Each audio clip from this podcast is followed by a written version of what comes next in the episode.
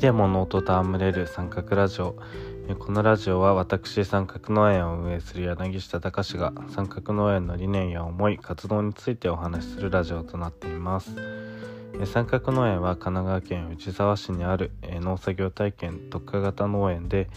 お客さんに農園に来てもらってそこで手で土に触れてもらうような活動をしているのですが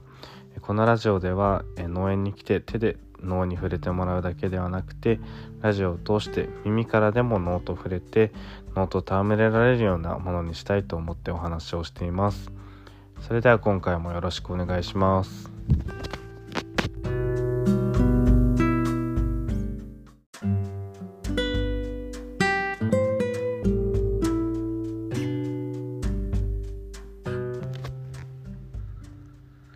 はい、えー、今回第18回では農作業体験でできることというテーマでお話をしたいと思います。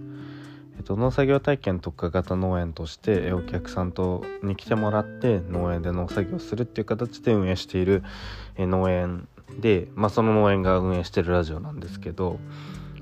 その肝心な農作業体験の様子っていうのはほとんどお話をしたことがなかったので、まあ、今回は農園に来てもらってどんなことができるかっていうのをちょっとお話ししたいなと思います。えっとまず、まあ、小さなこだわりなんですけど僕たちは、まあ、僕は農業体験ではなくて農作業体験っていう言い方をしていて、まあ、小さなこだわりが一応あって農農業って、まあ、農なりわいにしたものを農業ってまあ、漢字で書いて言うと思うんですけど僕たちがやりたいことは、まあ、農農であって農業ではないと思ってるので農っていうのはその、まあ、自然とか、まあ、土とか、まあ、生産活動とか、まあ、しながらえ送るライフスタイルのことを農っていうと思うんですけどでそれに対してそれをなりわいにしようとした時に初めて農業って呼ばれて農家っていう職業ができてでも本来農っていうのは暮らし方とか生活スタイルとか生き方のことを言う言葉で、まあ、僕たちは農家なので一応農業ではあるかもしれないんですけど普通の生産農家さんみたいに野菜をバンバンたくさん作って売りますっていうことではなくて、まあ、農園に人を招いて一緒に活動することで僕は生活しているので、まあ、これは農業体験ではない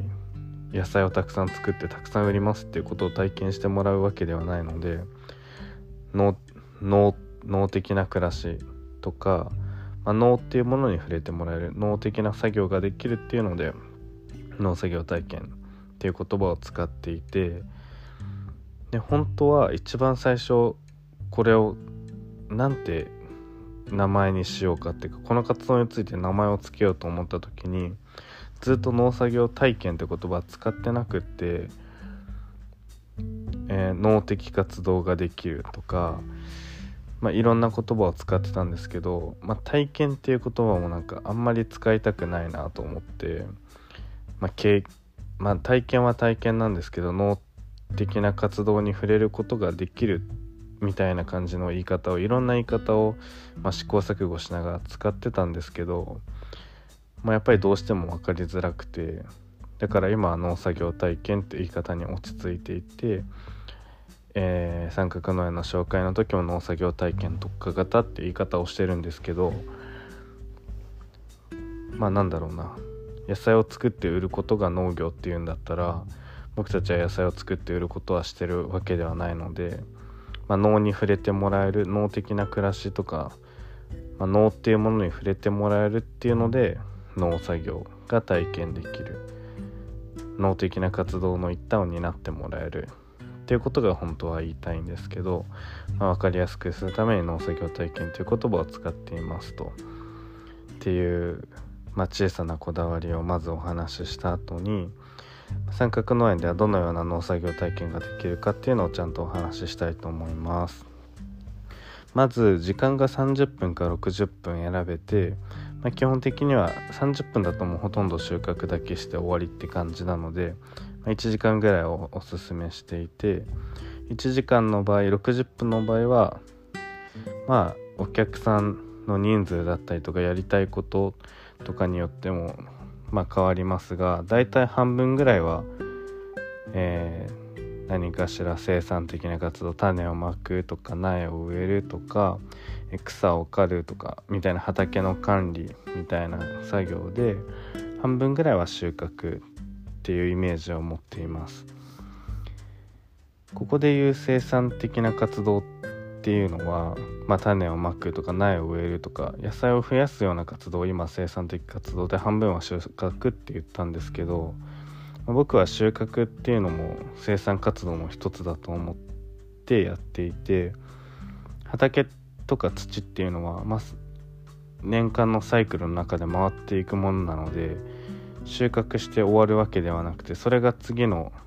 えー、と野菜を植えたりすることを作付けって言いますが次の作付けの準備にもなるし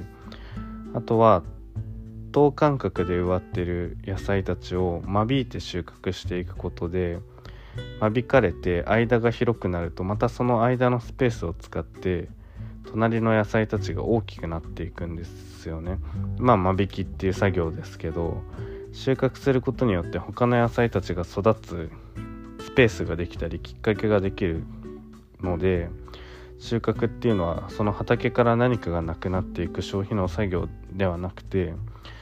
隣にいる野菜が育ったりとか次の作付けの準備がされる立派な生産活動だと思っているので、まあ、これも含めて生産作業だと思っています。まあ、なので60分の間で、まあ、農作業が体験できますと。で例えばまあお話ししたいことは大体こんな感じまあ60分予約してもらってバスか車で来てもらってまあ一通り簡単に畑の説明を初めての方には畑の説明をした後にまあ大体30分ぐらいはそういった、えー、草刈りだったりとか種をまける時期なら種をまくとか畝を立てれる時期なら畝を立てるとかって作業した後にじゃあ今取れてる野菜を取りましょうねって言って野菜を取って野菜を分けてお客さんに持って帰ってもらう。でまあ最後にお支払いをしてもらうみたいな、まあ、お支払いの仕方とかは最初の頃にお話をしたスライディングスケールっていうものを採用していてこちらでは値段を決めずにお客さんが経済状況に応じてお金を払ってもらうっていうのでで帰っていただいてでまた次のお時間になったら違うお客さんが来るみたいな流れで僕たちはやっていてで、まあ、具体的な内容としては例えば今日の今日もえっ、ー、と今日今お話ししているのが土曜日で営業日だったんですけど今日の作業で言うとえっとまあお二人で来られたお客さんでで本当は畝立てをしてみたいって言ってもらえたんですけどちょうど朝雨が降っていてでお客さんその言ってくれたお客さん午後に来られたので畝立てをするにはちょっとドロドロすぎたので、まあ、ごめんなさいってことで、まあ、雨が降った後とか雨が降る前とか水分がある時に種をまくと水をまく必要がないのであんま雨の合間っていうのは種まきに適した時間なのでじゃあ今日は種まきをしましょうって言って今日は5月の20日ぐらい20日ぐらいで枝豆がまだまける時期なのでお客さんと一緒に枝豆をまくって作業まあ大体20分から30分ぐらい畑の説明とか、まあ、三角農園の説明とか一通り軽くした後に、まあ、枝豆をまくって作業をやってでまあ前半30分ぐらい。で今取れてる野菜がスナップエンドウ絹さやニンニクの芽あとニンニクあと普段草とか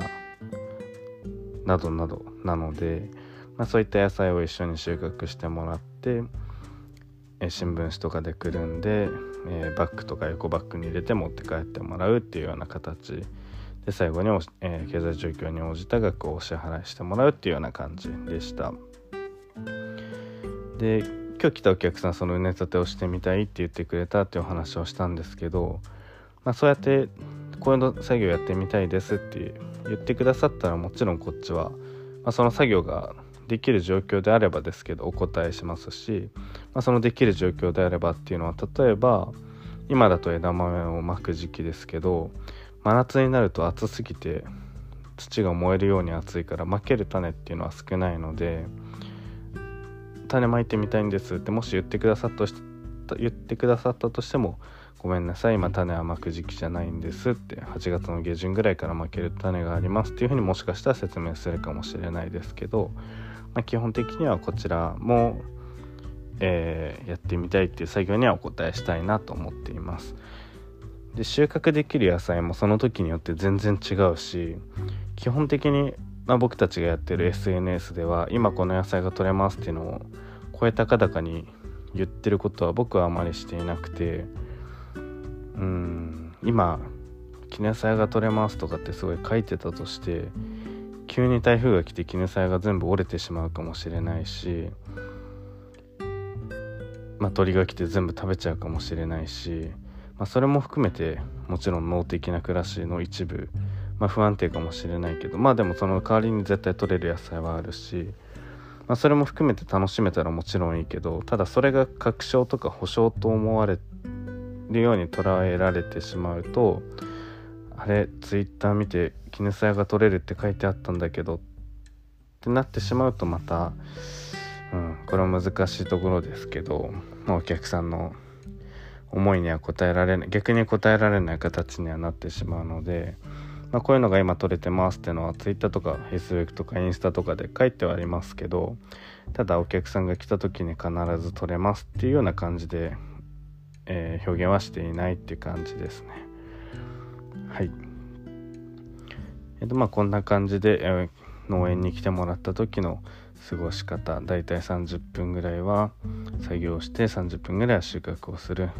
で最後にお支払いをしてもらってまあ帰っていただいて次のお客さんと切り替わるみたいな形ってことをお話しさせていただきましたで。予約の方法は三角農園のホームページから、え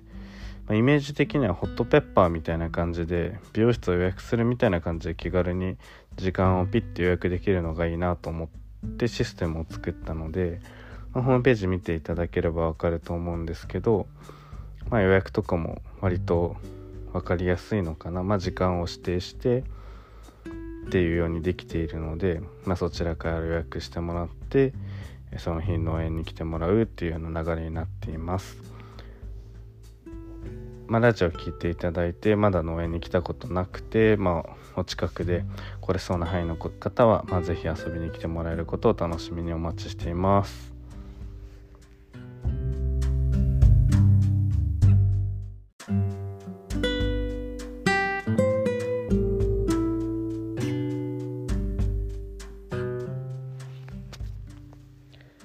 はい第18回今回もありがとうございました、